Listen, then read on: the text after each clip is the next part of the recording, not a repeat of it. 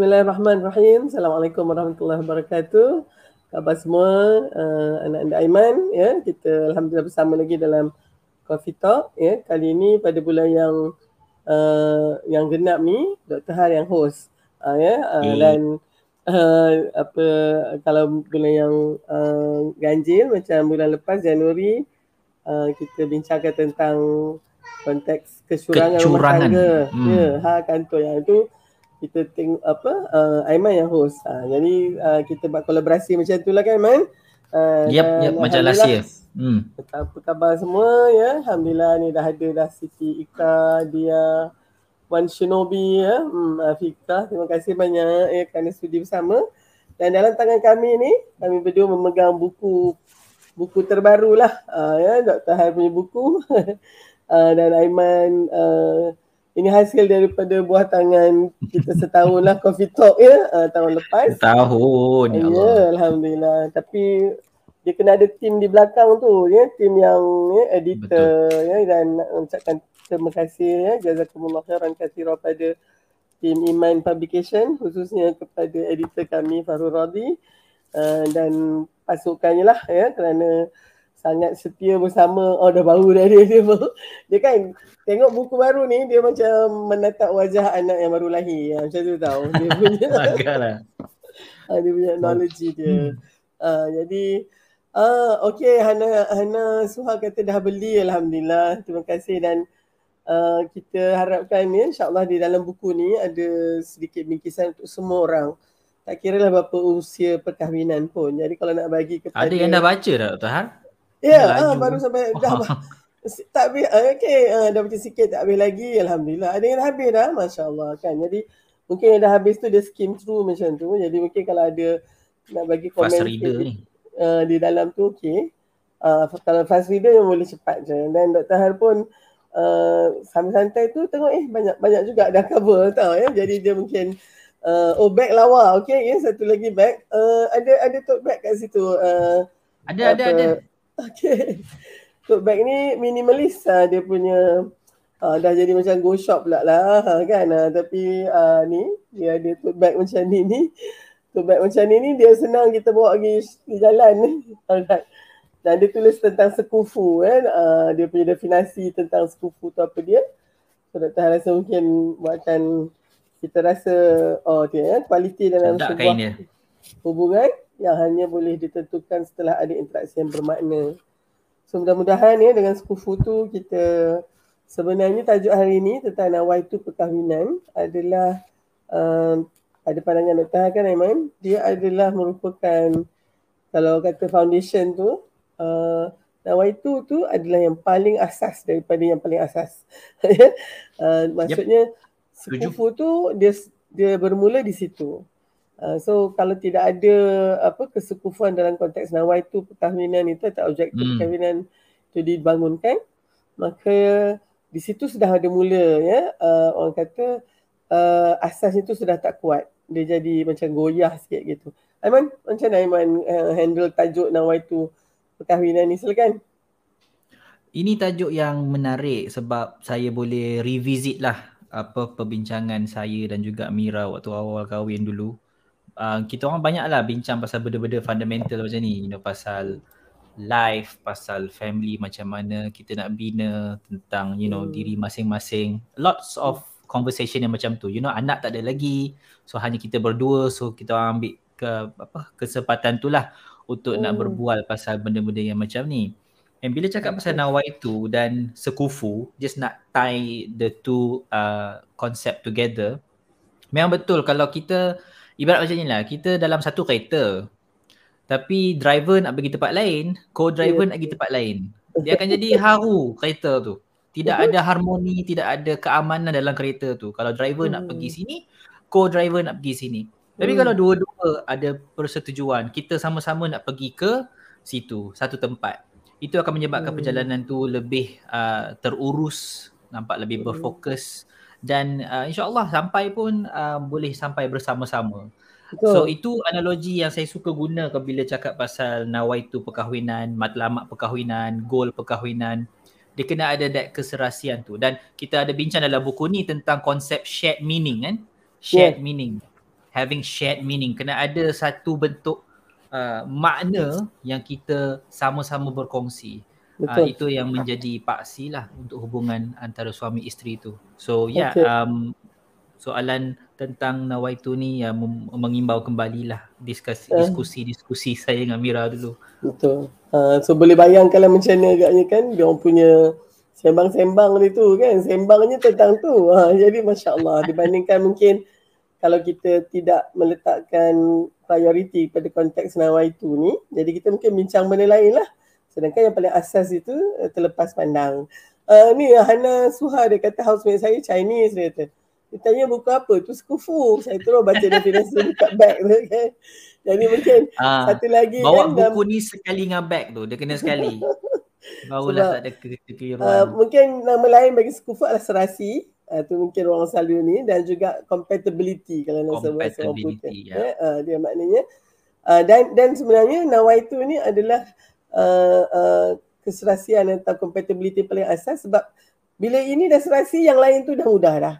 Uh, ya, yang lain itu dia jadi macam kalau jigsaw puzzle tu dia ada je pasangan itu dan kita boleh letakkan. Tapi kalau yang ini ni hmm. sendiri pun ada ada masalahnya, uh, ya, maknanya kita tak ambil penting ataupun bila later on baru kita tahu eh rupanya yang ni tadi nak ke kanan yang seorang lagi nak ke kiri ah kat ah, situ tu nanti bila kita tahu later on tu yang sakit tu betul. Ha, hmm, jadi yang itu tu pada pandangan Tuhan ya uh, itu sebabnya kita jadikan ni satu topik perbincangan ni dalam coffee talk ni. Ha, ya. Yes, uh, yes. Asmani Muhammad Nur terima kasih. Dia kata saya rasa doktor dan Aiman perkahwinan nawaitunya adalah kerana Allah Taala. Ha, ya. Uh, jadi kat itu yang terima kita nak bincangkan ni ya. anda. Nah baik. Tapi tu okey. Komen sikit uh, uh, Aiman. Selalu kita kata saya kahwin ni lillahi taala. Ya, saya mencintai awak kerana yeah. Allah. Uh, so uh, tadi apa Aiman komen? Uh, sebelum uh, tadi uh, spontaneous apa Dah saya kata terima kasih kerana husnuzon. Ah okey kenapa kenapa Terima kasih Asmani ya. Terima kasih. so husnuzon tu uh, okey um, cantik dah tu nawa itu tu lillahi ta'ala tapi yes. mungkin dia tidak semudah itu kan dengan hanya bercakap saya kahwin hmm. ikhlas kerana Allah itu okay so Kak Iman komen sikit nanti saya rasa tambahkan uh, sesuatu tu lillahi ta'ala it's a good it's, it's a good square one lah saya katakan itu square one jawapan yang macam tu saya boleh katakan jawapan yang saya boleh ajar anak saya untuk bagi jawapan macam tu Okay. You know jawapan kalau tahap sekolah rendah, sekolah menengah, okeylah kita dengan jawapan lillahi ta'ala. Tapi bila kita dah meningkat dewasa dengan mm-hmm. pemikiran yang lebih sophisticated, dengan pemahaman mm-hmm. lebih meluas, dengan pengalaman tentang realiti kehidupan yang lebih yang lebih halus, Baik. maka saya rasa simply cakap lillahi ta'ala tak cukup. Hmm. Sebab dia lama kelamaan dia jadi lip service tau. Lip service. Ah lillahi ta'ala, lillahi ta'ala, you know uh, apa nama uh, aku cintakan dia kerana Allah Taala tapi kita kena kupas lagi once kita capai certain level in our spiritual development kita kena kupas dengan lebih mendalam kerana ramai orang tanya ada orang tanya lillahi taala tu macam mana hmm. itulah kesannya saya rasa apabila kita uh, dididik dengan satu jenis jawapan yang tidak ada sebarang penjelasan ataupun tidak ada oh. sebarang eksplorasi lebih dalam. You know, kita diajar, oh, lillahi ta'ala. Ha, cakap lillahi ta'ala dah cukup lah. Sampai hmm. ke satu tahap, kita pun confused. Lillahi ta'ala tu macam mana? So saya pun macam tu juga, Dr. Har. Okay. Satu ketika tu saya confused juga. Aku ni lillahi ta'ala. Kedok ni. Uh-uh. Sampailah okay. ketika tu saya uh, saya tak ingat saya hadir conference ke atau saya hadir kelas ke saya tak ingat lah tapi ada seorang ustaz ni dia menerangkan tentang niat. Dia hmm. kata macam ni. Yeah. Bila kita kata sesuatu itu lillahi ta'ala kita kena faham satu perkara. Ada dua. Satu hmm. benda tu kita buat memang kerana Allah. Uh-huh. Dan tidak ada sebarang percampuran dari segi kerana siapa you know okay. kerana Allah okay. sahaja eksklusif tak boleh campur-campur uh, ini boleh fikir macam solat kan haji hmm. puasa uh-huh. you know uh-huh. kita tak campur-campur memang kerana okay. Allah je lah betul okey tapi ada banyak benda lain dalam kehidupan kita yang ada uh-huh. percampuran niat ini Dan percampuran Hmm. niat ini tidak bermakna kita buat benda tu tidak kerana Allah. Okay. Mhm. Dan perkahwinan termasuk dalam uh, situasi macam tu kerana dia ada percampuran niat. Dia ada percampuran niat. Okay. Ustaz Alright. ni menerangkan macam ni. You have to learn to differentiate between intentions that Allah approve and intentions that Allah disprove. So ada certain Okay. niat Hmm. Yang Allah Hmm. approve walaupun tidak kita kata lillahi ta'ala. Sebagai contoh, Hmm, hmm, hmm, kadang-kadang hmm, kita buat sesuatu sebab nak nak tengok mak happy. hmm. betul? Hmm. Buat sesuatu nak tengok mak happy. So Okay. niat kita kerana mak Hmm, Berdosa ke sebab tidak lillahi ta'ala? Ha, ini kena kena faham. Ada banyak benda dalam kehidupan ini yang tidak perlu eksklusif lillahi ta'ala tapi kena ada lillahi ta'ala di dalamnya sebagai asas utama. So, dalam hal contoh saya katakanlah saya beli bunga untuk mak saya. Kerana siapa? Kerana mak saya lah. Saya nak tengok dia happy. Uh-uh. So, adakah itu tidak lillahi ta'ala? So kalau kita ada pemahaman cetek, kita mungkin rasa macam, ish berdosa lah aku bagi bunga kat mak aku kerana mak. Tapi sebenarnya itu tidak berdosa. Kerana. Allah approve you punya niat tu. Kerana you nak Yes. buat mak happy. Itu benda yang Uh-uh. baik. Allah approve. Allah mengakui benda tu sebagai satu bentuk amalan yang baik. Betul. So benda-benda yang berkaitan muamalat lah secara umumnya, muamalat bukan ibadat khusus. Dia memang ada percampuran niat dan kita pun mengalaminya setiap hari. Ada benda hmm. saya buat untuk Mira memang untuk Mira. Saya buat untuk Hmm. dia, untuk wife saya. Kan? Tapi Hmm. Allah uh, approve niat itu kerana saya nak membahagiakan isteri saya, nak tengok dia happy, you know, um, apa nama kalau bergaduh minta maaf sebab kita nak Mm-mm. perbaiki semula hubungan tu. Saya buat Hmm. kerana dia. Kerana saya nak hubungan ini baik. So dal- dari segi itu apa-apa saja saya buat asalkan Allah approve Uh-uh. kira jalan. So so pemahaman saya tentang lillahi taala tu dah dah lebih dah lebih detail lah over time. So saya bukan Uh-uh. sekadar fikir you know nawaitu sauma ghadin an ada'i lebih lah daripada itu. So memahami yang lebih mendalam supaya ia lebih lebih lebih ngam dengan realiti yang kita hadapi. Sebab kalau kita fikir everything kena eksklusif kerana Allah, susah Uh-uh. nanti. Banyak benda kita akan sangkut. Okay. Baik. Uh, dia kan sebenarnya bila cakap tentang nawaitu ni, uh, kita memang kena buat revision tau man, tentang uh, niat dan bila sampai kat niat kita kena revise juga tentang ikhlas. Jadi mungkin malam ni Dr. Han nak cakap ni nawaitu dalam perkahwinan itu uh, dia akhirnya uh, men- mendasari tentang keikhlasan kita. Banyak mana ikhlas kita kan dan uh, macam Aiman cakap tentang niat kita bercampur tu memang sebagai manusia ni agaknya kita kita memang ya uh, yang yang menariknya uh, Dr. Hapa kita tadi ada ada usrah dengan uh, Puteri Alumni. Dr. Haskan jadi presiden untuk Puteri Alumni uh, Sekolah Sri Puteri All Girls ya. Hmm. Jadi kami panggil Puteri Alumni uh, untuk 2021 hingga 2024. Jadi salah satunya adalah usrah uh, bulanan uh, bersama presiden lah. Uh, so Dr. Ada usrah pagi ketiga Sabtu pukul 7 hingga pukul 8 dan juga uh, satu lagi malam hari Ahad terakhir. So ada orang morning person kan, ada orang night person ya. Uh, jadi yang itu pukul 9 hingga 10. Yang itu insyaAllah minggu depan ya um, uh, ming, uh, minggu uh, bulan ni kita ada pendek je kan. Uh, jadi uh, Betul. uh, kita dah kita dah buatlah yang uh, yang ni dan mungkin minggu depan lah insyaAllah yang terakhir tu. Jadi kalau kita lihat um, uh, tentang niat ni, Dr. Han nak share sikit slide lah uh, Main, boleh ke? Ah, ya, ya. Boleh, boleh, kita boleh. Kita nawai apa kita selalu dalam coffee talk ni tak ada tak ada share apa orang kata tak ada lah kita nak share sangat ni ya uh, tapi yang ini kena share juga sebab Dr. buat sikit revision dan rasanya sangat bagus untuk kita bincangkan uh, dah nampak ke Man?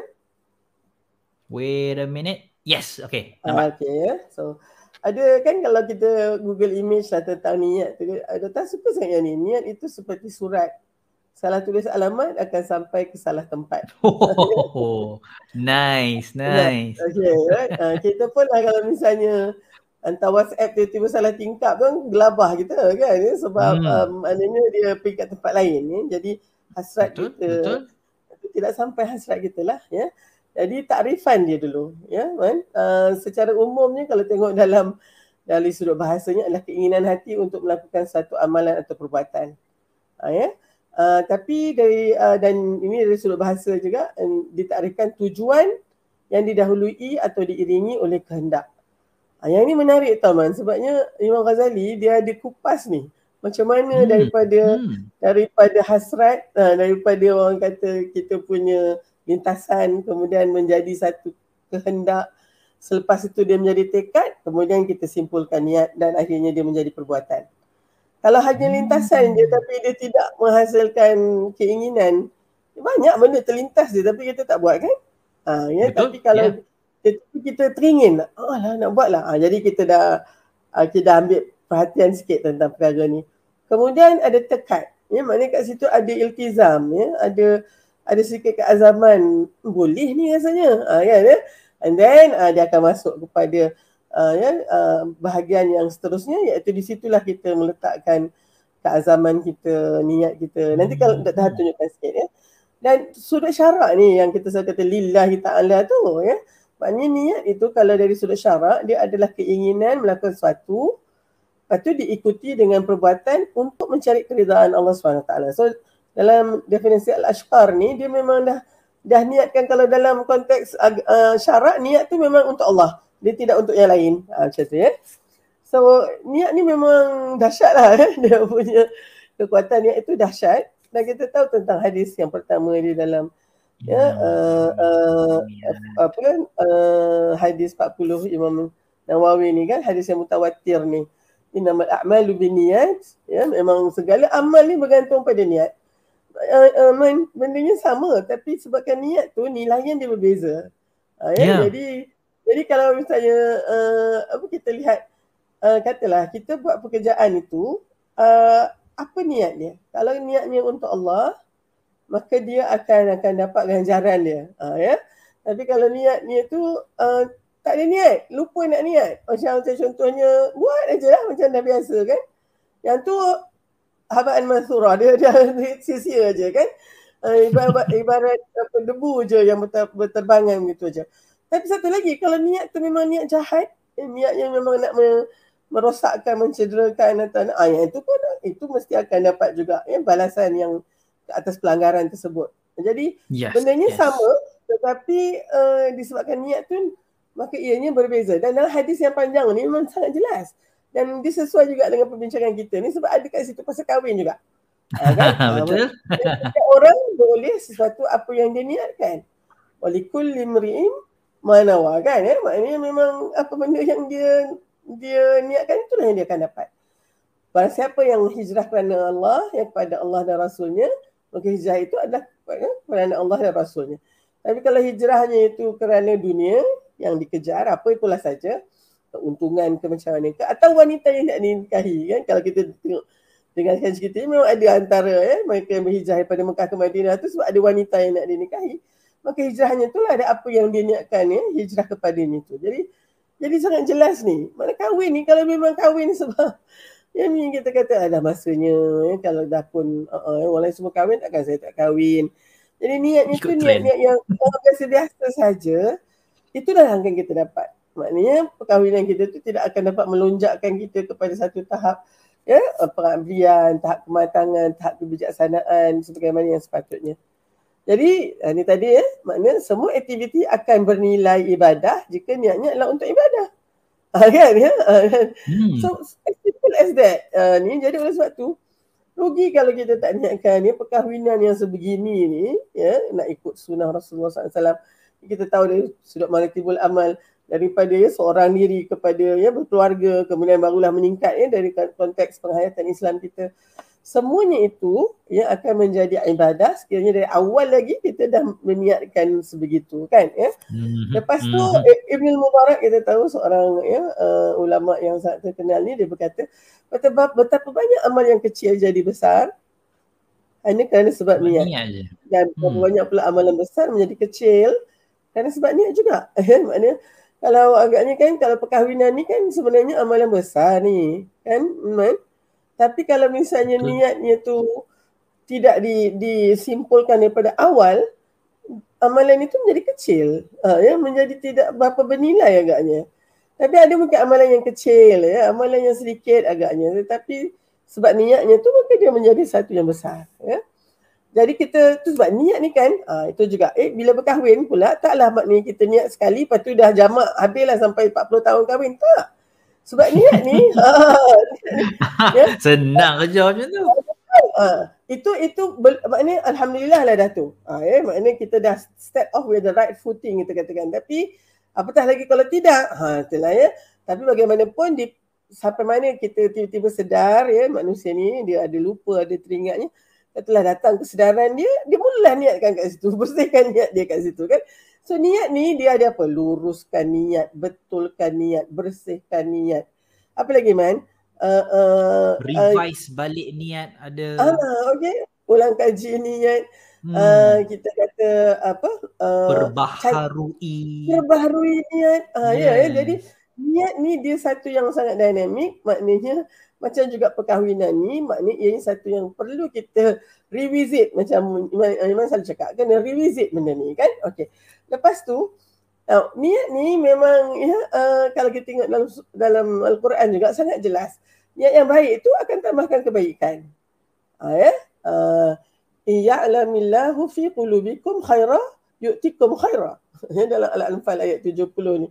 Jika Allah mengetahui ada kebaikan dalam hatimu, saya akan berikan kepadamu yang lebih baik lagi. Ha. Tapi sebaliknya, niat buruk juga akan tambahkan keburukan. Fi qulubihim marad. Ya. Fazadahumullahu marada. Ini kisah Al-Baqarah kan? Ayat, ayat 10 awal tu. Dia ada chain reaction dia. Yes. Hmm. Itu sebabnya Dr. Hans kadang-kadang bila katalah perkahwinan kita mungkin ya bertemu dengan banyak musibah, banyak halangan. Yang paling penting agaknya kena pergi kat nawaitu tu dulu. Kan? So niat yang baik saja tak tak selalunya diterima dengan baik tapi dia akan end up pada pengakhiran yang baik. tak maksud dia. Kalau kadang niat kita yang baik-baik inilah ya mungkin mungkin dalam perkahwinan tu insya-Allah dah baik dah mudah-mudahan dia akan ya, dia akan sampai kepada yang baik. Dia banyak antara kita yang kita buat amal kita tu niat kita dah baik tapi orang tak terima pula kan. Tapi jangan yeah. risau. Selagi mana niat yeah. kita baik dia akan berakhir dengan kebaikan. Tu tadi luruskan niat tu yang ni kalau untuk menuntut ilmu. Ah, ini dia tadi. Uh, Dr. Hal hmm. uh, rujuk daripada jurnal uh, Sultan Alauddin Sulaiman Shah ni daripada Brunei rasanya. Yang dan dia tentang hmm. konsep ni ya. Eh. Menurut Al-Ghazali tapi implikasinya kepada penyelidikan. So this are a group of researchers yang dia melihat niat nak buat research tu bukan hanya nak naik pangkat KPI ke sajalah dia, dia juga boleh disandarkan kepada niat sebagai ibadah tetapi dia melihat dalam konteks uh, Imam Al-Ghazali. Uh, Imam Al-Ghazali dia menghuraikan bahawa ada lima fasa ya, dalam proses pembentukan niat. Ya. Mulanya lintasan hati. Teringinlah nak kahwin, ha, kan? Ha, lepas tu mungkin terlintas je lah hati, eh apa kata kalau ya, rasa macam dah boleh kahwin ni. Ha, kemudian dia jadi uh, keinginan. Uh, kemudian menjadi tekad. Ya? Bila dah tekad tu dia masuk kepada kebulatan azam dan kita mulalah menetapkan niat dan akhirnya ya perbuatan kita ya kita punya uh, kita pun carilah strategi untuk um, melaksanakan apa yang dah kita niatkan. Dan dikatakan bahawa ya uh, daripada lintasan itu kepada perbuatan itu dia ada ini yang dinamakan unsur-unsur niat. Ya maknanya uh, mungkin kalau lintasan tu lalu tapi kita tak ada ilmu tentang tu. Ya maknanya kita setiap eh, takutlah ya tentang kahwin ni tak boleh lah saya pun tak ada duit lagi semua semua ya tak payahlah. Dia berhenti kat lintasan hati je lah dia tak terus. Ya tetapi bila ilmu tu dah mula ya uh, lintasan hati ada dan ada juga ilmu dan kita tambahkan pula ilmu tu tadi dengan diri zahir dan batin kita maka dia akan ya berhasil menjadi kehendak. Uh, selepas ada kehendak ada pula kecenderungan rasa macam boleh buat ni ya uh, dia jadi kudrat so tiga perkara ni sebenarnya. Dia kalau ikutkan Dr. Han ya, enabling factor sebenarnya. Jadi itulah dia. Akhirnya kita kena melihat ikhlas atau tidak kita mengahwini pasangan kita selama ni yang dan ikhlas itu pula adalah ya kerana Allah Subhanahu taala ya supaya kita sama-sama menjadi ya insan yang baik ya saling lengkap melengkapi jadi amalan itu ya, uh, amalan ketaatan itu dilakukan atas rangka mendekatkan diri pada Allah. Ha, janganlah pula kita Allah tidak ada dalam equation tu ya. Sehingga yang dilakukan bukan untuk dapat ya untuk dapat uh, pujian makhluk ataupun ya uh, dilakukan itu di luar daripada batas nak mendekat mendekatkan diri pada Allah. Ya jadi sebenarnya kan man bila kita ikhlaskan niat kita ni kita uh, sebenarnya lebih mudah untuk istiqamah. Yang ini hmm. Sufan As-Sauri dia cakap tidaklah aku berusaha ya uh, untuk mengubati sesuatu yang lebih berat daripada meluruskan niatku dia kata. Kerana itu sentiasa berbolak-balik. Bila dah tahan tenung, uh, renung yang ini yang itulah sebabnya ya dalam rumah tangga kita walaupun mungkin daripada awal tali lillahi ta'ala tapi makin ke depan tu oh rupanya salah seorang pasangan dah mula ada berbolak-balik sikit niat dia. Uh, contohnya kan yeah. ada yang seorang lagi mungkin still on the same track tapi of course dia akan affect lah ya uh, rumah tangga tu.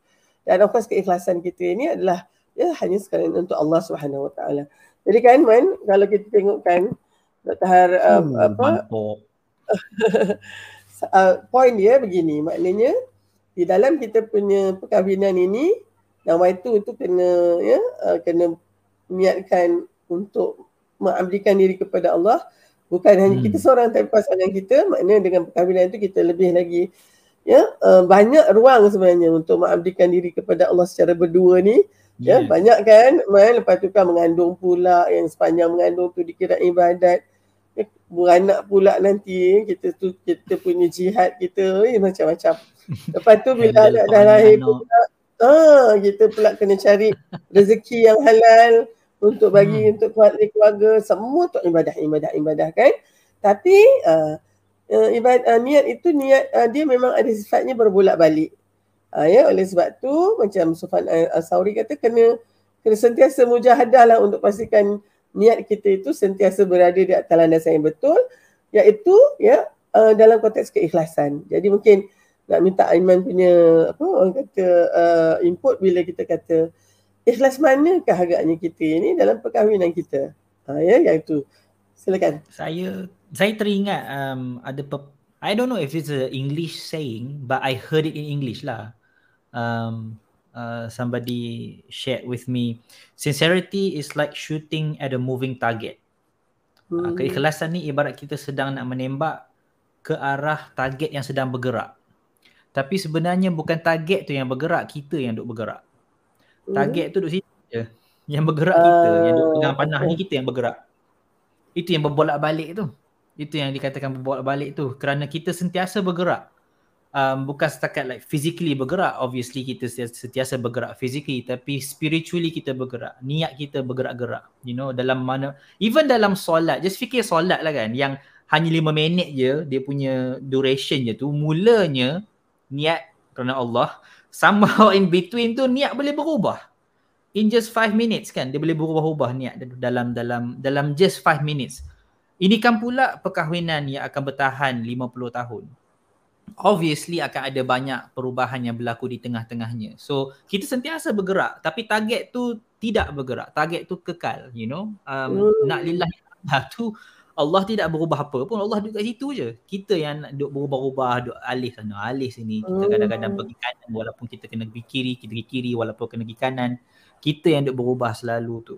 Dalam konteks perkahwinan pula, apa saya dapati adalah apabila kita mula merasai cabaran perkahwinan tu which is normal lah fitrah kan uh, itu adalah yeah. benda yang memang dah design dah dalam kurikulum perkahwinan kita tu so tak boleh nak lari lah tak boleh nak lari so bila kita dicabar dalam perkahwinan tu itu yang akan menyebabkan kita boleh bergerak-gerak okay ibarat okay. macam kita naik perahu dan perahu kita mula dipukul ombak maka kita akan bergeraklah. Cumanya bagi mereka yang cakna, sentiasa berfikir dan sentiasa sedar, dia akan sentiasa cuba nak make sure perahu dia tu kekal pada perjalanan yang sepatutnya.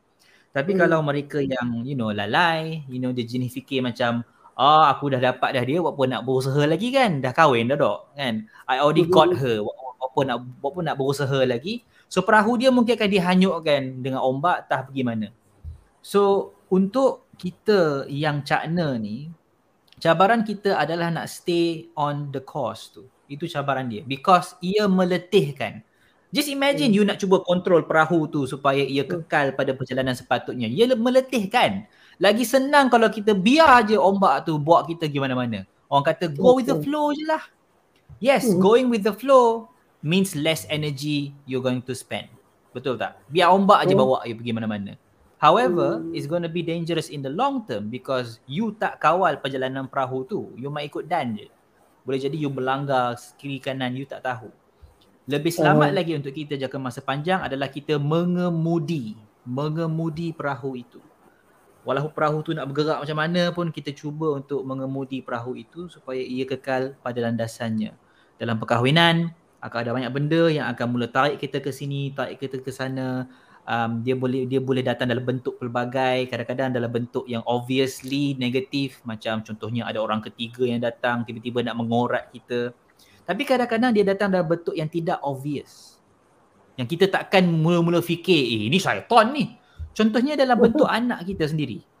Okay. Kita takkan melihat anak kita sebagai syaitan. Anak kita uh. tu amanah, anak kita itu adalah satu hadiah daripada Allah. Tetapi uh. dalam anak kita itu juga ada ujian yang Allah bagi supaya nak tengok kita boleh stay tak on the course ataupun kita pun akan uh. hanyut juga. Kalau tak silap saya dalam surah At-Taubah, Allah bagi warning kan, hati-hati dengan apa um, anak-anak kamu. Surah At-Taubah ayat 24 ke kalau tak silap saya mm-hmm. nak menunjukkan yang benda yang kita alami yang kita rasakan sebagai benda yang yang yang nikmat di dalamnya juga boleh ada benda yang boleh tarik kita keluar daripada perjalanan kita tu. So niat ikhlas ni itu mm-hmm. dia aktif tau. It's an active process. Jangan yeah. kita fikir oh aku dah niat dah nawai tu sauma rodin mana dah settle lah. No, itu in the beginning. You hanya set kompas in the beginning. Tapi bila perjalanan dah bermula, obviously perjalanan itu akan membawa anda ke kiri ke kanan, ke kiri ke kanan. Perkahwinan yang 50 tahun, ha, you akan rasalah kiri kanan ombak tu selama 50 tahun. So nak stay on the course tu, it's an active process. Dua-dua mainkan peranan untuk sentiasa make sure perkahwinan ini on the right track. Saya highlight yeah. dua-dua. It, it takes two to tango. Dia tak boleh macam isteri je yang yang yang apa um, fikir pasal perkahwinan ni ke mana ataupun suami hmm. saja yang fikir perkahwinan ni ke mana ataupun lagi teruk dua-dua buat dek je tak fikir perkahwinan ni ke mana. Itu dia. Ya, kalau yang yang buat dek dan follow the flow tu apa yang pasti dia takkan sampai ke destinasi lah yang dihajati. Dia sampai somewhere tapi entah ke mana. Ya, yeah. uh, yang itu tu. Uh, analogy uh, yang lagi satu, uh, Aiman actually naik kapal terbang tu. Uh, ya, tak kira katalah Uh, dekat ke jauh tapi sebenarnya uh, katalah daripada Kota Baru ke KL tu sebenarnya pilot dengan first officer dekat cockpit tu sepanjang perjalanan tu memang ya kalau ikut ikut the flow saja aerodynamic ni kan dia ada dia punya tailwind lah dia pada dia punya turbulence lah. Jadi kapal terbang tu kalau biasa biarkan saja dia mungkin tak sampai KL uh, dia mungkin sampai ke Medan contohnya kan sebab dia akan detour ha ya dia yeah. akan dia akan lari ya ikut sudut tu. Tapi tapi pilot ni ya dengan uh, dibantu dengan peralatannya dengan ilmu dia maka setiap kali nak ni dia akan bawa ke tengah lagi ya. Dia akan terus supaya ianya sentiasa berada pada ya uh, uh, apa orang kata uh, uh, uh, jalan ataupun apa tak ada landasan lah kat atas udara tu. Tapi maknanya ke mana dia nak pergi tu uh, ya. Uh, dan itu sangat penting Uh, dan itu yang berlaku pada semua penerbangan sebenarnya. Jadi hmm. kalau dan misalnya analogi tu Dr. Har, yeah. menariknya analogi tu kapal terbang kan. Kadang-kadang yeah. dia punya lari tu only just a few degrees saja. Ya yeah, yeah. Dia lari sikit saja. Mungkin uh. awal-awal tak perasan pun eh lari sikit. Tapi when you stretch it over long distance like 400 mm. kilometers, kita akan rasa yang lari sikit tu dia akan menyebabkan jurang gap tu jadi besar daripada Betul. destinasi kita yang, yang sepatutnya. Kadang-kadang dalam perkahwinan tu, konflik yang berlaku pada mulanya tu kecil. Tapi tidak diuruskan dengan baik, maka lama kelamaan dia jadi besar, besar, besar, besar, besar, besar. So don't underestimate that small degree of difference tu. Bila dia tarik kita lari daripada landasan tu. So saya rasa mungkin itu uh, menjadi analogi ya uh, yang boleh kita gunakan. Betapa pentingnya nawa itu tu dan pilot dan co-pilot tu adalah suami isteri lah.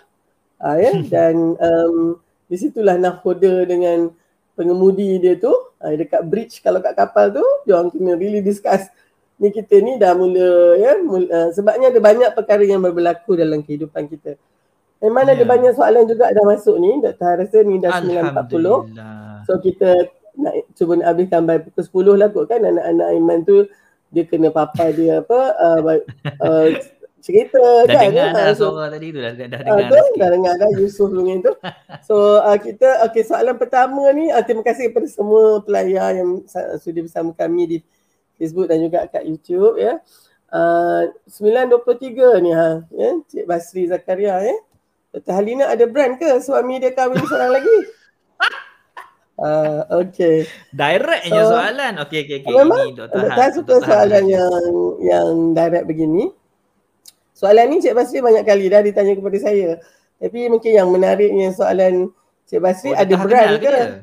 Ha, tak kenal. Tapi makna ada brand tu maknanya dia meletakkan dalam konsep berani. Berani atau tidak? Hmm. Ha, kan? Berani atau tidak kalau suami tu kahwin seorang lagi. Mungkin nak kena tanya juga berani atau tidak suami kita tu nak kahwin seorang lagi.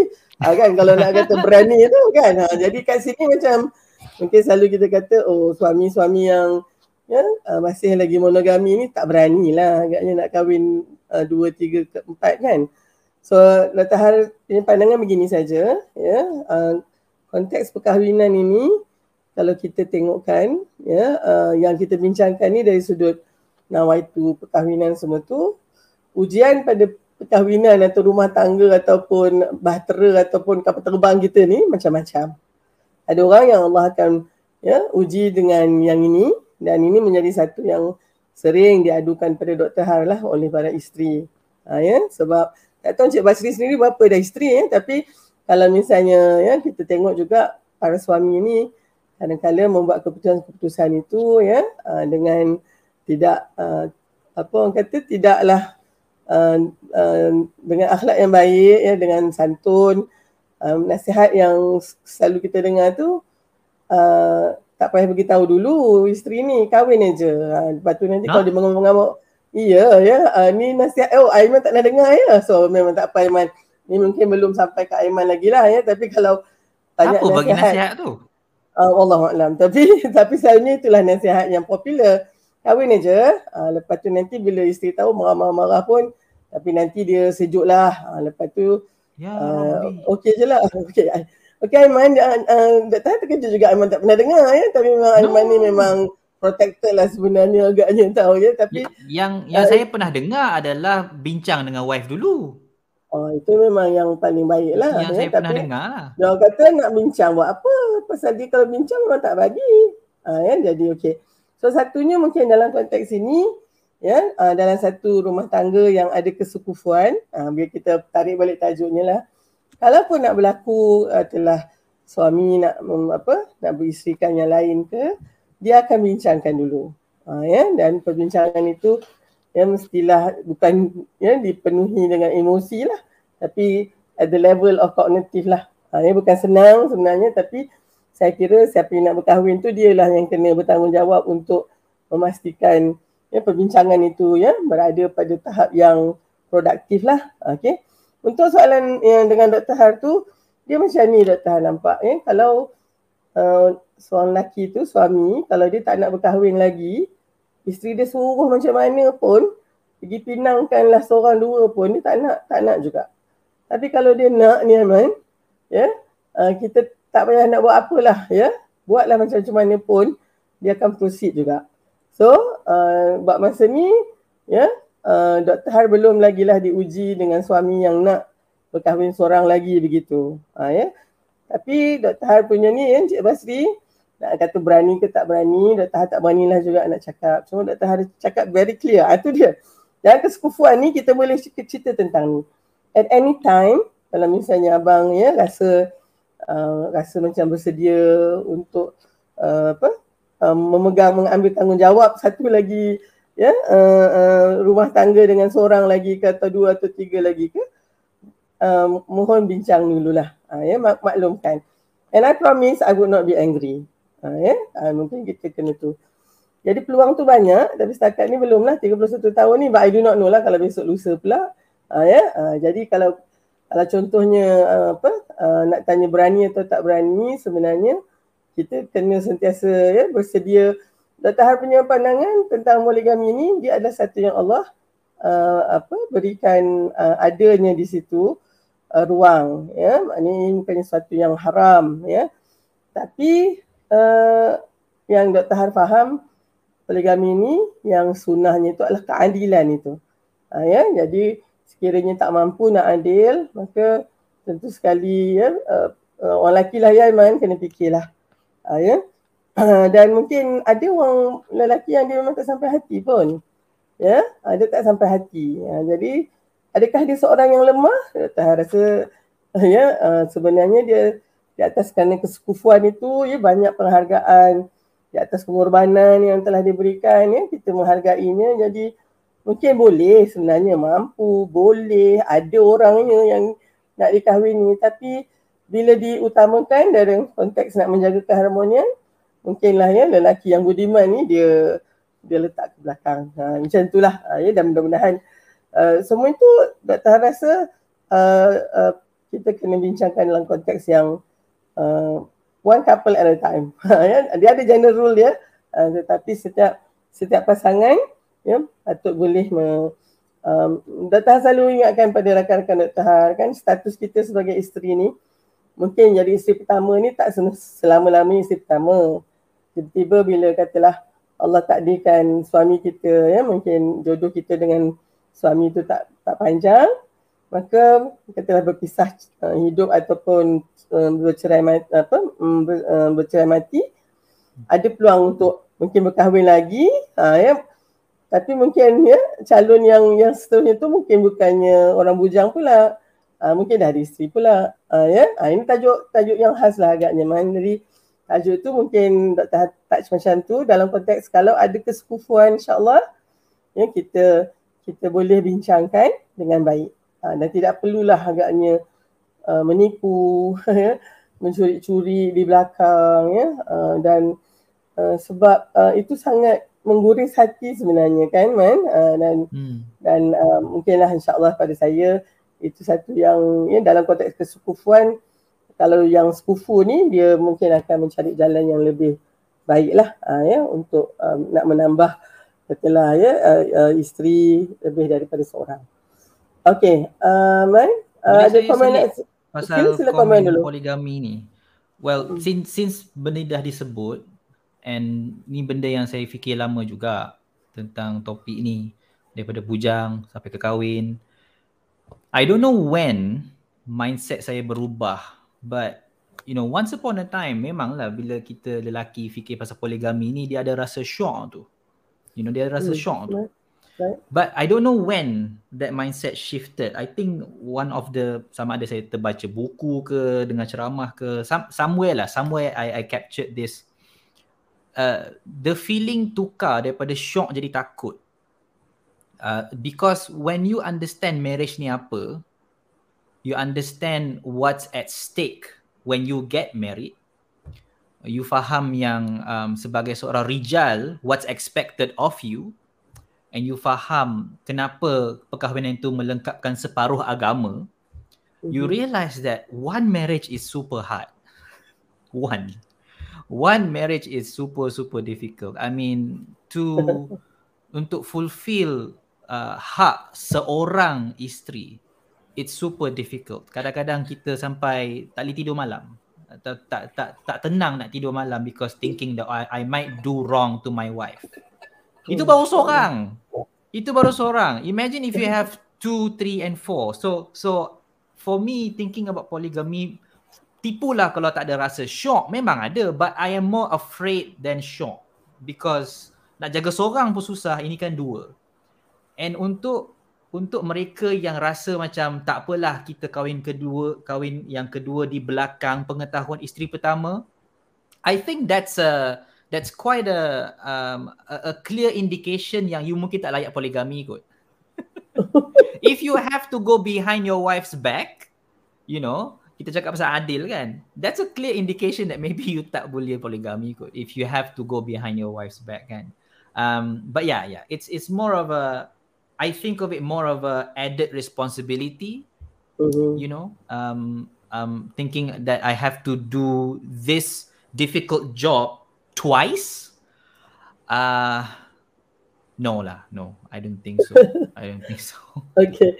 Aiman mungkin uh, lepas ni kita go to the other questions kan. Tapi uh, uh, macam Aiman kata, uh, bohong lah kalau misalnya lelaki tak ada tak ada orang kata rasa nak shock Yeah, nak yeah, kahwin being lebih honest. daripada Yeah, ada uh, rasa yeah, yeah, I think Yeah. I, I'm glad you say that because itu mungkin ya uh, kita sebagai mamalia ni I'm, I have to go back to the animal kingdom lah mamalia ni kita tak puas ya dengan tak cukup dengan satu pasangan. Baik jantan baik betina.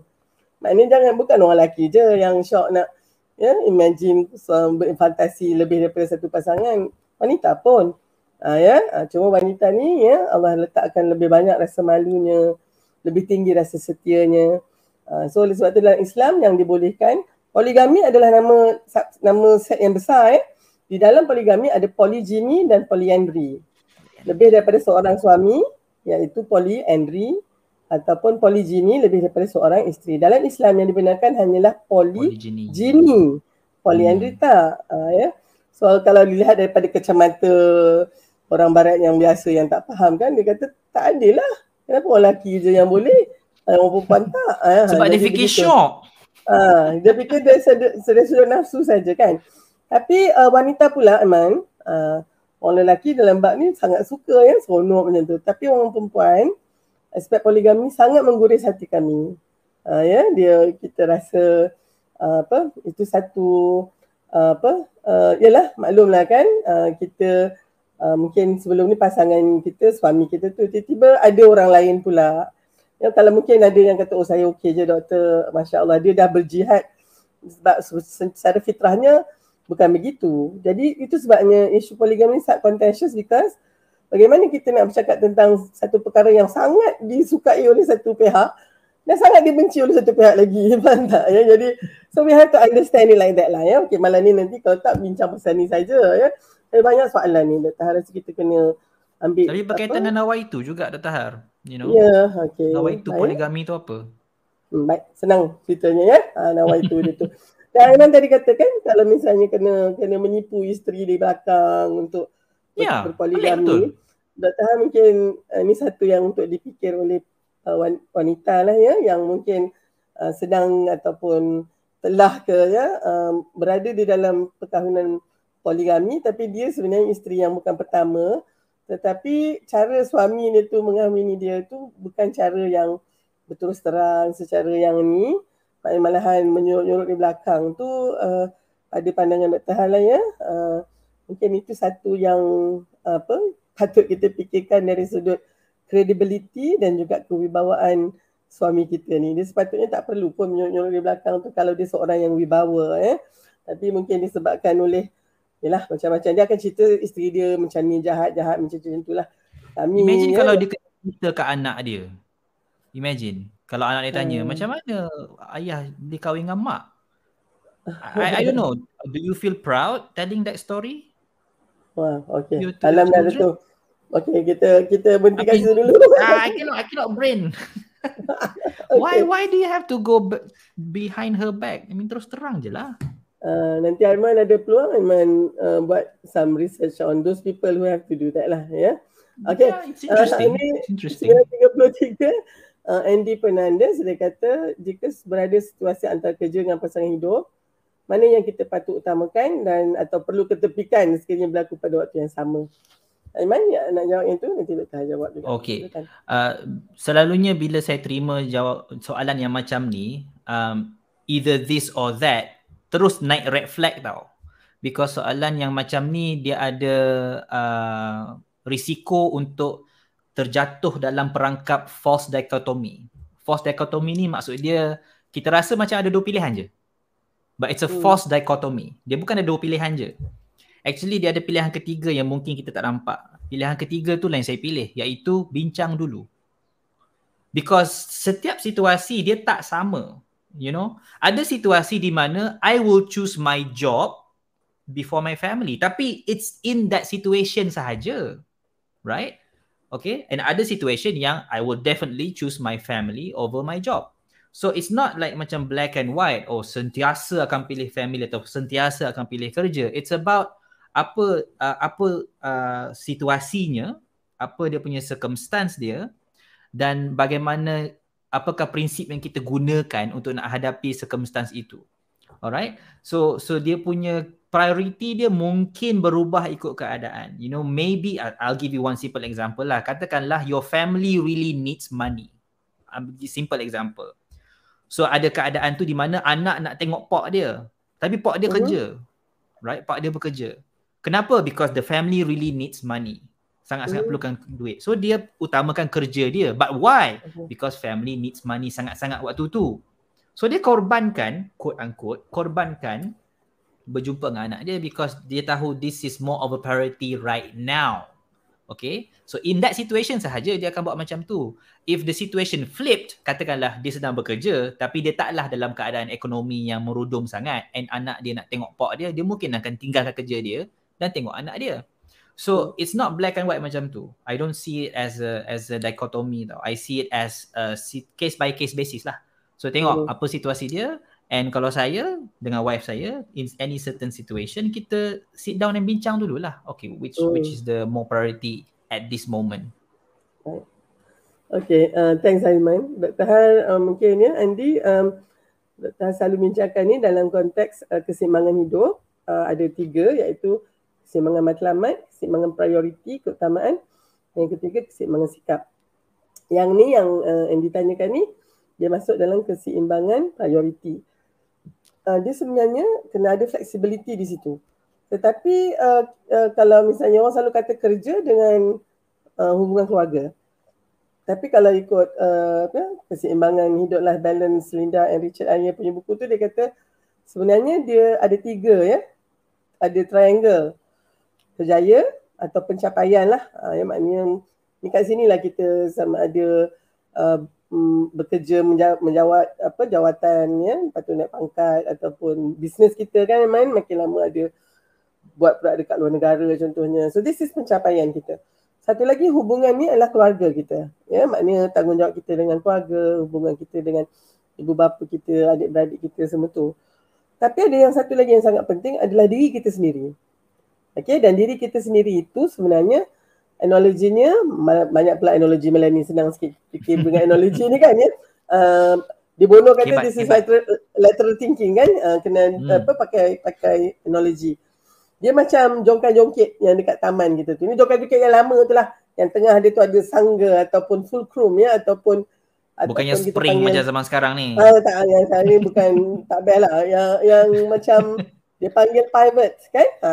Yes. So, kalau kita ingat ni fizik sikit lah kan uh, kalau kita tengok uh, papan dia tu dia tengok beban uh, satu dengan beban dua. Uh, ya dan juga jarak antara beban itu dengan sangga ataupun pivot tadi kita ni. Jadi kalau misalnya kedua-duanya sama berat ya Andy maka kita bolehlah duduk kat tengah-tengah. Uh, betul-betul duduk kat tengah kan. Tapi ada masa tadi tu Aiman cakap sangat penting. Kita kena tahu sekarang ni mana yang lebih yang lebih perlukan perhatian kita dan satu lagi uh, dalam buku tu dia kata uh, kalau kita bagi banyak perhatian kepada yang uh, kejaya uh, maka dengan sendirinya kita akan meringankan yang hubungan. Uh, hmm. Dia nature dia macam tu. Kalau hmm. kita memberikan perhatian kepada hubungan dengan secara automatik ya kita beratkan yang sini yang sana jadi ringan. Ah uh, begitu ya. Yes. Jadi mm-hmm. jadi kalau nak kena betul-betul kat tengah tu sangat sukar sebenarnya. Tetapi kita lah yang kena melihat kalau lah contoh yang saya tahan bagi ni pada student nak tahan yang PhD lah ada ada last semester ni nak kena submit ni. Ha, ya? Uh, maknanya patutnya tiga tahun kan dah masuk enam tahun lah kan? Ya, jadi memang macam-macam halangan dia tetapi ni lah dia peluang dia untuk submit. Tapi anak ada empat orang ni ha? ha jadi boleh bayangkan ya beban kat tempat yang keluarga tu empat orang anak dan ni PhD ni ha, nak submit. Hmm. jadinya dia kena meringankan beban yang empat orang tu um, supaya dia boleh pergi dekat dengan yang pencapaian PhD ni penting juga ni. Ha, ya, sebab dah start dah 6 tahun lepas ni. Jadinya dia boleh bagi tumpuan maka tiga orang ni mungkin dia hantar di rumah mak atau mak mentua ke ataupun ni di rumah adik kita ke. Kita jaga yang kecil sekali Tuhan yang menyusu dengan kita tu. Dia kena ada macam tu tu barulah ya dengan dengan itu uh, tapi tapi macam Iman kata dia bukannya selama-lamanya.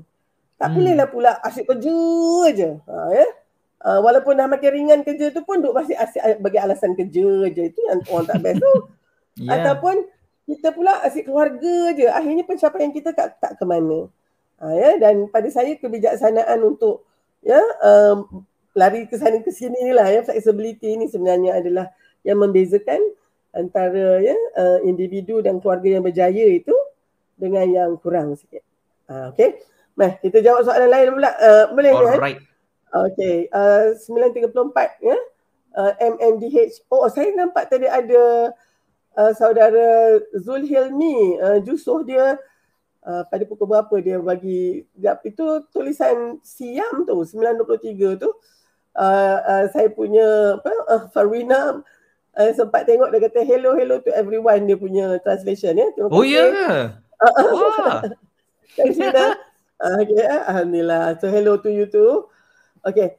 Uh, M- uh, NMDH H ya, uh, Ili dia kata umur 25 sekarang ni saya rasa dah sedia untuk rumah tangga tapi bila Allah tak hadirkan lagi the right person saya yakin ada benda lain yang saya perlu fokus which is actually parents, family and self.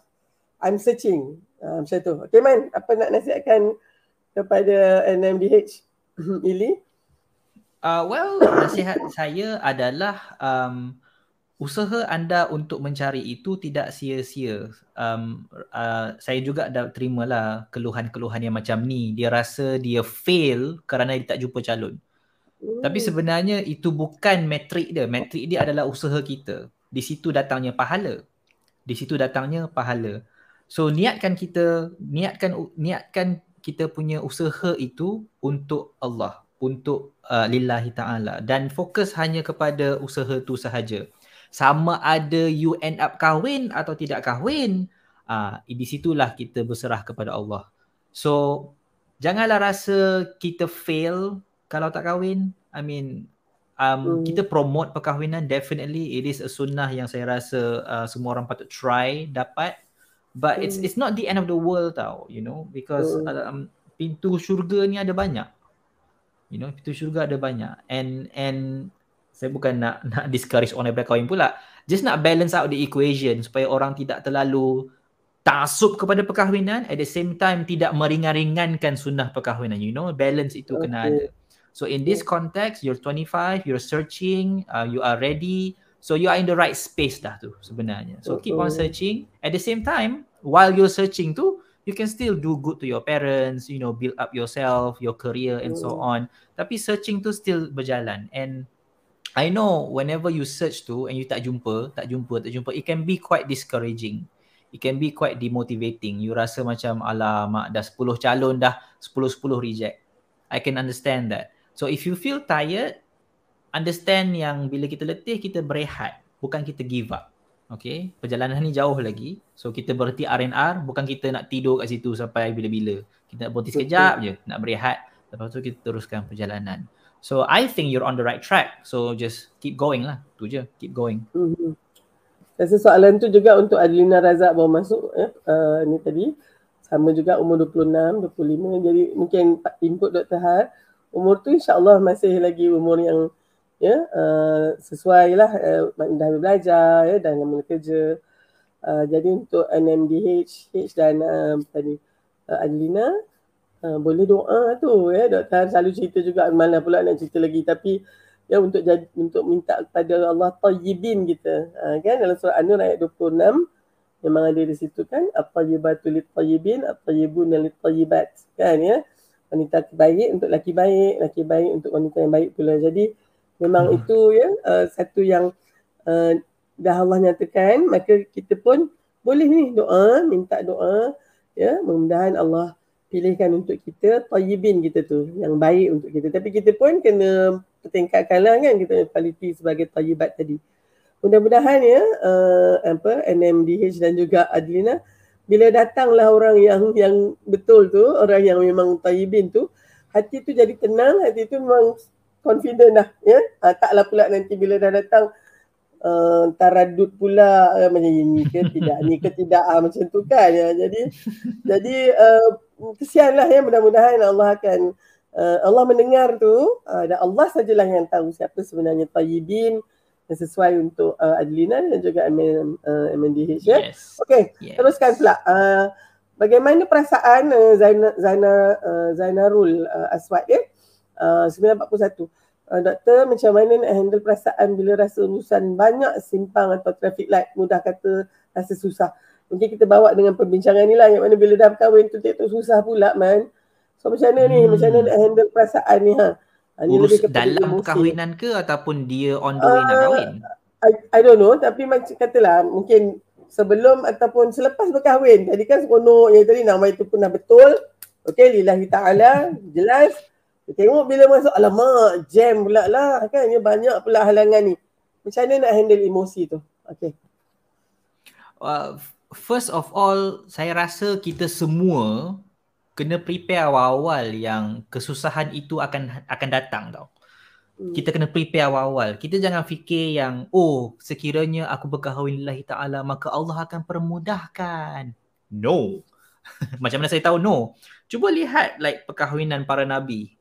Senang ke susah? Hmm. Right? Senang ke susah? Right? Every single marriage tu ada dia punya isu dia. Kan? Uh, yang famousnya sebagai contoh uh, Nabi SAW dengan hmm. Aisyah, Aisyah jealous dengan apa Siti Khadijah kan. Itu satu isu perkahwinan tu. Isu perkahwinan tu. Right? So so memang tidak ada perkahwinan yang bebas daripada benda ni, daripada kesusahan. So I think it's safer kalau kita awal-awal lagi dah set dah kahwin ni akan susah punya. Memang akan susah. Tapi janganlah pula rasa macam alamak kalau kahwin susah tak nak buat lah. Itu adalah you know fixed mindset yang bahaya juga tu. Asal benda susah je tak nak buat. Asal benda susah hmm. je tak nak buat. Instead, cara saya phrase kesusahan ini adalah dari segi berbaloi atau tidak. Berbaloi atau tidak. Benda susah senang adalah lumrah kehidupan. You tak boleh elak benda tu. Cuma persoalan dia adalah sekarang berbaloi ataupun tidak. For example, ada orang sanggup beratur sehari untuk nak beli Apple iPhone terbaru. Why? Mm-hmm sampai sanggup camping kat luar Apple Shop tu. Why? Bagi dia kesusahan itu berbaloi. Kerana apa? Kerana dia nampak nilai untuk membeli hmm. iPhone terbaru itu menjadi antara orang pertama beli iPhone terbaru tu nilai itu amat tinggi, amat berharga sampai dia rasa macam kesusahan aku ni tak ada apa lah, kecil je. Macam tu juga kita dengan perkahwinan. Kalau kita nampak perkahwinan itu bernilai, nilai dia cukup besar, kita nampak semua ni berbaloi whatever kesusahan yang kita rasa kita akan rasa comparatively right? Kita akan rasa macam kesusahan ini lebih kecil daripada nilai yang aku cuba nak capai dengan perkahwinan ni. So tak kisahlah you ada konflik dengan isteri you know bergaduh and so on right you have to handle it you have to try to overcome it you know kalau tak boleh jumpa kaunselor ke apa ke usaha kita untuk nak memperbaiki hubungan tu memang susah memang susah tapi ia berbaloi kerana nilai perkahwinan tu yang kita nampak sebagai lebih tinggi daripada kesusahan yang kita alami. So that's how uh, I would you know set my mind lah to deal with hmm. this situation. Betul. Maknanya memang dunia ni tempat susah.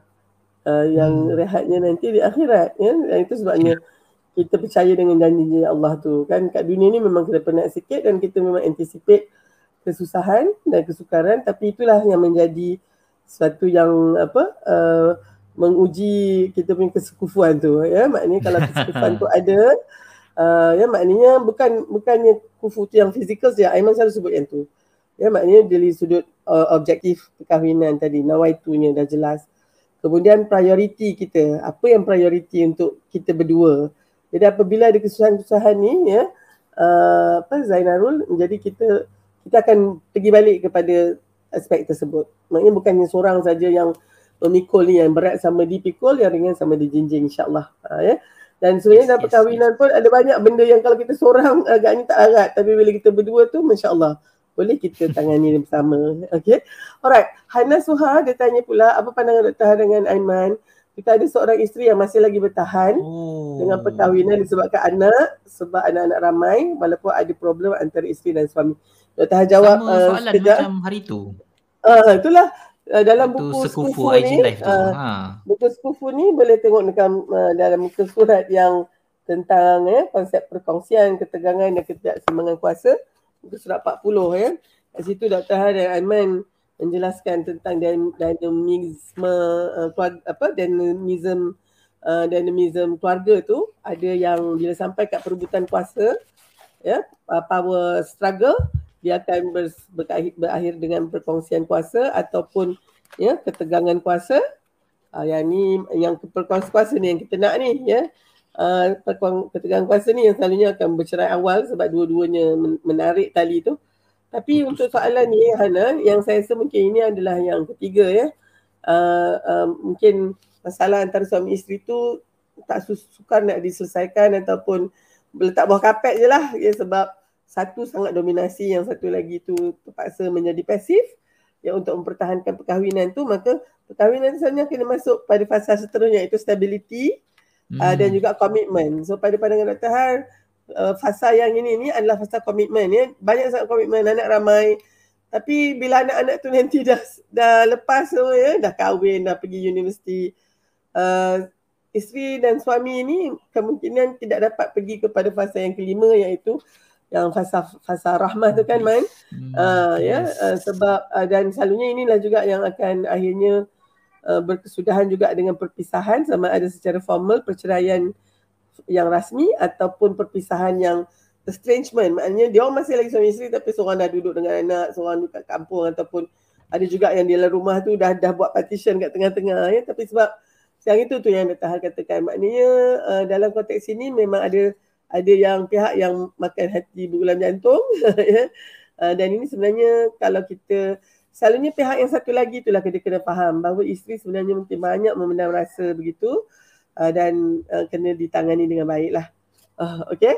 Okay Man, cepat Man. Ada satu lagi minta maaf. Okay, ya. okay. Uh, uh, lepas explore little bit pasal marriage, join talk pasal perkahwinan, saya rasa takut nak kahwin. Uh, okay Man. Tapi ada keinginan. Uh, how to fix this mindset? Yang takut ni silakan. Oh, kebetulan saya dah jawab ada tadi. So basically, um, bila you rasa takut nak kahwin tu, you have this mindset yang susah tak nak buat, susah tak nak buat, susah tak nak buat, you know.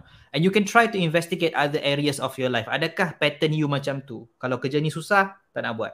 Kalau ni susah, tak nak buat. Uh, bergaduh dengan kawan, nak minta maaf susah, dalam kali ghosting je lah senang. Adakah itu pattern behavior kita dalam pelbagai aspek kehidupan? Boleh check sekarang. Kalau itu pattern kita dan kita boleh identify lah ini adalah salah satu toxic pattern yang kita ada dalam diri kita. And not just in marriage tau. Mungkin you ada pattern ini dalam persahabatan, dalam kekeluargaan, dalam tempat kerja, di tempat you study. So jangan fikir uh, this mindset is not helpful for marriage. It's not helpful for any relationship. Okay. Kalau benda tu susah, you terus give up. Atau benda susah, you terus lari. Because in life, like I said, I repeat again, memang benda ni akan susah. Cuma persoalan dia adalah you have to decide benda ni berbaloi ataupun tidak um, if you want another analogy, fikir macam ini ibarat satu investment. You know, ia bukan satu expenditure, ia bukan berbelanja tau. You sedang invest, meaning you akan dapat return satu hari nanti. Dan investment you tu adalah investment yang besar. So bila you nak invest kepada sesuatu and let's say you nak invest sejuta, right? You akan fikir banyak kali nak invest juta ni. So you punya salah satu soalan you nak tanya adalah berbaloi ataupun tidak aku letak sejuta ni dekat sini to invest 1 million in this. Berbaloi ataupun tidak. You know? Because risiko tetap ada. And I understand your fear tau. Your fear is warranted to some degree.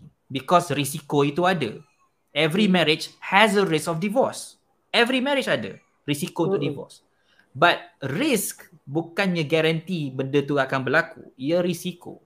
We pay attention to the risk but we don't fall prey to the fear that the risk give to us. Sekiranya benda itu berbalik untuk kita nak invest, kita rasa macam the benefits outweigh the whatever negative yang kita sedang rasa tu, I would say invest in it. Invest in it, you know, and and hope for the best and work every single day to to make it uh, functional you and your partner nanti tu. So ini ada jawapan yang sama yang saya bagi tadi tu semua saya repackage jadi bunyi lain sikit. Tapi basically oh, message dia sama je. Dalam buku Sekufu muka surat ke uh, 131 perkahwinan adalah pertaruhan. Dan oleh sebab ah. tu Uh, tapi dia tidaklah maknanya uh, bukan judi. Untung batu, untung batu hmm. tenggelam, untung sabut timbul begitu. Eh. Dr. Har selalu rasa perkahwinan adalah pertaruhan tapi kita boleh menang pertaruhan ini. Syaratnya kita kena berani. Dan untuk tu buku satu lagi, ini bukan buku Dr. Har lah tapi ya Dr. Har uh, uh, ya, uh, apa, Daring Greatly, tulisan Brené Brown Brené yang mana Uh, untuk kita jadi courageous dan berani ya, me, me, mengambil risiko ini ya. Dan siapa uh, yang bertanya tadi uh, apa uh, risiko ni sebenarnya ya uh, Nur Syakira is worth taking. It's worth taking sebenarnya ya. Uh, jadi uh, tapi kena and, and we feel vulnerable kan sebenarnya main bila kita kata yes. nanti apa, apa banyak soalan tu pun nampak macam tu. Uh, macam mana kalau orang tu tak sebenarnya bukan pasangan kita yang baik uh, kan. Mana kita nak tahu memang kena kahwin dululah uh, kan. Jadi jadi itulah dia ya uh, dalam daring greatly ni maknanya uh, you are courageous enough to be vulnerable. Uh, ya dan itulah sebenarnya menunjukkan ramai orang takut dengan perkahwinan ni sebab kita tak ada jaminan kita rasa sebenarnya ya uh, dia dia ya satu yang akan banyak uh, untung uh, apa uh, input yang baik untuk kita walaupun mungkin perkahwinan itu mungkin tidak bertahan tapi paling tidaknya kita akan mempunyai pengalaman yang lebih dalam konteks itu ya. Uh, tapi taklah maknanya um, kita nak kahwin tu uh, lima tahun saja. Tidak, kita niatnya memang nak teruskan. Tetapi ya, uh, itulah ya, uh, macam mana pun, ianya pada pandangan Dr. Har, dia tidak menjadi satu yang merugikan kita. Apapunlah outcome dia. Alright? Hmm. Okay. Hmm. Uh, Man, boleh lagi ke Man? Uh, ke you want to uh, wrap up lah kalau macam tu? Uh, I I can do one more tapi duk dengar okay. suara Yusof kat tepi tu. Uh, so betul. I'm okay. a bit distracted but I can do one more. okay. Uh, minta maaf ni mungkin banyak uh, lagi soalan yang tak dapat kita yes, nak ni. Yes, I can see. Uh, so I can mungkin see. satu satu yang Dr. Han nak uh, tanyakan tu tadi. Apakah contoh niat perkahwinan selain niat kerana Allah? Uh, Man? Ada ada banyak ada banyak. Luring I can lah. give you um, I can give you one um, uh, apa nama real example. Okay this is a real example eh. Real example. Yang yang yang perkahwinan yang niat dia bukan kerana Allah. So uh, dia kahwin sebab and only sebab mak dia suruh. Hmm. itu sebab dia kahwin. Dia, dia, dia tak dia tak berkenan dengan lelaki tu dia tak dia tak teringin pun nak kahwin dengan lelaki tu. Tapi mak mak dia yang berkenan. Mak dia yang nak menantu lelaki tu. Tapi anak perempuan dia tak nak. Tapi sebab you know tak nak kata no dekat mak dia kan. So dia kahwinlah dengan lelaki tu. So so itu niat dia. Okey itu niat mm-hmm. dia. Semata-mata untuk mak saja. So dia tak fikirlah tentang okey ini ibadat ke. Dia tak fikir. Semata-mata mak happy ya okeylah okeylah mak happy. And then um, long story short individu ini uh, apa nama uh, maknya sudah tiada. Hmm. Mak dia sudah sudah kembali ke rahmatullah. And then dia dah mula fikir, ah mak aku tak ada nak cerai lah. Hmm. Right? So so itu satu contoh, right? Itu satu contoh. Bila mana uh, elemen elemen uh, eh, bila mana Allah tidak ada dalam equation itu, you know, everything become purely emotional, sometimes psychological, sometimes ada juga a little bit of uh, ugutan ugutan kat situ you know. Nanti setengah orang rasa macam oh kalau aku cakap no dekat mak nanti masuk neraka. You know ada unsur ugutan dekat situ. So so Allah tidak ada dalam equation tu. Sebab Allah tidak iktiraf perkahwinan paksa ni. This is this is very clear in Islam. Tidak ada kahwin paksa. So that's one example that I can give you. And I, this is a real example. And I think an example yang ramai orang boleh relate pasal I cannot tell you how many people yang kontak saya bila dia kata yang dia tak nak kahwin pun dengan lelaki tu atau perempuan tu tapi ada orang lain suruh sama ada mak, ayah, family ke apa ke and that's not right. That's not right. I just want to put it out there lah. It's not right. That's one example just to answer that question. Right. Okay. Masya Allah. Um, kita sebenarnya ada juga yang tanya apakah niat untuk poligami ya. Itu mungkin uh, tajuk tu kita kena An- another coffee talk maybe ya. Yeah? Uh, ya yeah, betul. uh, tapi kita kena bawa pengamal poligami lah kot. Kami berdua ni tak mengamalkan jadi kita kita betul, mungkin yes. teori sajalah. Uh, dan juga ada yang ya, yang dah alhamdulillah jumpa dengan pasangan. Ada yang tengah ta'aruf ya macam mana nak uh, ta'aruf ni pada pandangan Dr. Hal masa ni waktu yang sesuai untuk tengok kesekufuan itu. Uh, dan satu lagi kesekufuan punya apa titik uh, temu yang sangat penting adalah restu ibu dan ayah. Ha, ya? ha, tapi tadi tu mungkin nak kahwin untuk menggembirakan ibu ayah, maknanya tentu sekali ibu dan ayah ni restu. Tapi kena dikaitkanlah pula dengan ya, ketaatan kita selaku anak ini dan mudah-mudahan perkahwinan ini menjadi satu ibadah untuk kita yang menggembirakan dan membahagiakan kita juga. Ha, ya, janganlah pula just untuk uh, kerana dipaksa oleh ibu dan ayah tadi takut kita jadi anak derhaka. Dia macam jongkan-jongkit tu berat sangat ke sini. Uh, ha, yes. dia berat sangat ke situ. Tak ada keseimbangan. Baik. Uh, okay Man, uh, ada satu lah rasa Dr. Halim macam kena jawab juga yang Minah 10-11 ni. Uh, rasanya yang ni sikit-sikit yang satu ni bila kita dah jumpa seorang yang kita confident nak hidup bersama, yang sekufu tapi family pula tak suka pilihan saya sebab tak cukup tough ya untuk jaga saya kerana mungkin ya calon tu ada kekurangan fizikal. Patutkah saya fight ataupun sebaliknya? Uh, okay, man. Ni, ni Dr. janji ni yang last. Uh, nanti kalau Dr. Han ni satu-satu lagi. Ha. Silakan. Wow. Okay, okay, okay. okay. Um, ini pun saya pernah terima juga. Cal- bakal hmm. calon dia OKU. You know. Um, dan dan apa uh, keluarga tidak setuju kerana dia OKU. Uh, uh, saya tak nak bagi jawapan yang generalize because OKU ni bukan sejenis. You know, OKU yeah. ni pelbagai. Pelbagai jenis OKU, right? So it's a case by case basis. Yeah. I think um, one prinsip lah yang saya boleh kongsi adalah whenever ada sebarang perbezaan pendapat, I mean you pendapat ni, keluarga pendapat ni, kena ada gelanggang di mana dua-dua pendapat itu boleh diutarakan dengan aman hmm. dan boleh kita bincang dengan elok. Gelanggang Betul. tu perlu ada, ruang itu perlu ada di mana kita boleh uh, terbuka untuk mendengar kenapa family bangkang dan kita memahami kenapa family bangkang. Kita kena faham we we have to see what they see. At the same time hmm. family juga buat benda sama untuk kita. Mereka faham hmm. kenapa kita nak kahwin dengan dia dan kenapa kita hmm. rasa dia mampu untuk menjaga kita. And and daripada situ perlu cari titik tengah yang win-win. Mungkin mungkin you boleh letakkan certain syarat mungkin yang yang akan protect diri you hmm. just in case something happen. Things like that. You can try to to negotiate supaya dapat a win-win outcome. Um senang ke? Tak tak senang. But salah satu benda yang saya selalu bagi tahu dekat uh, mereka yang bakal kahwin kalau ada masalah komunikasi dengan family saya selalu cakap macam ni.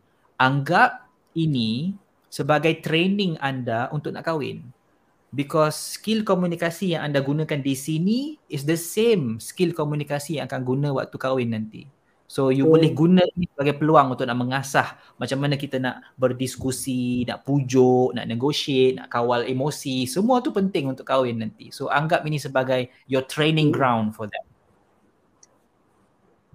Masya Allah. Betul tu Aiman. Sangat penting. Bagi mereka yang diuji dengan konflik ini ataupun isu ni, uh, ambil itu sebagai peluang untuk uh, meningkatkan uh, jurang apa merapatkan jurang komunikasi kita antara kita dengan keluarga ataupun ya dengan bakal apa uh, pasangan kita seterusnya keluarga dia juga. Uh, sehingga kan uh, dan tadi tu kalau gelanggang yang ada safety ya uh, gelanggang yang ada psychological safety tu kalau mungkinnya perlukan orang tengah kita kita cari orang yang orang tengah yang boleh ya membincangkan menjadi pengurusi lah supaya tidaklah kalau kita bincang ni mesti meletup ni jadi sangat sangat emosi untuk semua memang tak akan dapat penyelesaian. Okey, Dr. Haras setuju dulu alhamdulillah.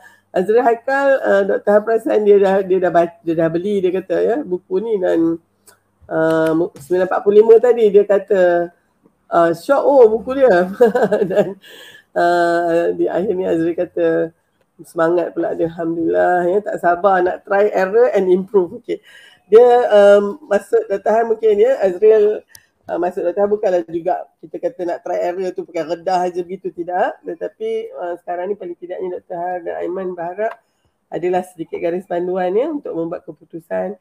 Sampai masih dindong-dindong tu so mungkin mudah-mudahan buku ni dan juga uh, penerangan kita dalam uh, slot coffee talk ni boleh memberikan sedikit apa orang kata pencerahan mudah-mudahan dapat membuat keputusan yang baik Namun ya uh, serahkan pada Allah ya uh, dengan istikharah semua dan uh, mudah-mudahan apabila hati kita mantap ya uh, um, kita diberikan Allah kekuatan dan kesabaran ya untuk menerima pasangan kita seadanya insyaallah. So Aman, mungkin satu patah, dua patah untuk menutupnya insyaAllah.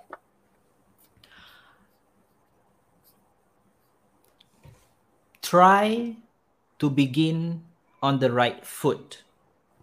But if you didn't, it's never too late to restart. Baik. Itu je lah. Masya Allah, bagus. So don't think too much. Uh, maksudnya bukanlah tak fikir langsung. Tapi kalau kalau overthinking pula langsung tak jadi juga kan. Uh, yeah. Jadi uh, uh, buat keputusan ya biiznillah insyaallah mudah-mudahan itulah dia pasangan yang terbaik yang mudah-mudahan ya akan melengkapkan kehidupan kita di sini di dunia dan juga di akhirat. So, InsyaAllah, terima kasih Aiman ya. Uh, dan kisah pada Amira dengan anak pada semua hmm. yang sanggup bersama kita ya. Banyak komen alhamdulillah. Dan dapatkanlah buku ni ya insyaallah. Uh, dengannya agak agak cepat juga uh, apa uh, lakunya ya. Jadi mungkin uh, tu tu Aiman dia punya promo. Ya mudah-mudahan uh, dia dapat membantu ya. Kalau nak hadiahkan boleh saja. Nak hadiahkan pada mak ayah pun okey. Mak ayah nak hadiahkan kepada anak-anak pun okey ya. Uh, ataupun kadang-kadang kita bagikan uh, uh, ada pula menantu yang rasa tersinggung pula. Dia kata apa ni mak mentua dia? Pak mentua dia bagi buku ni.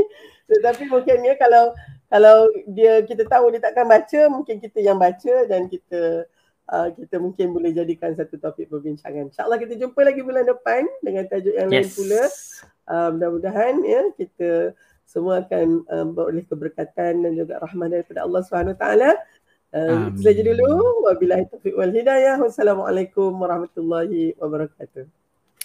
Assalamualaikum semua.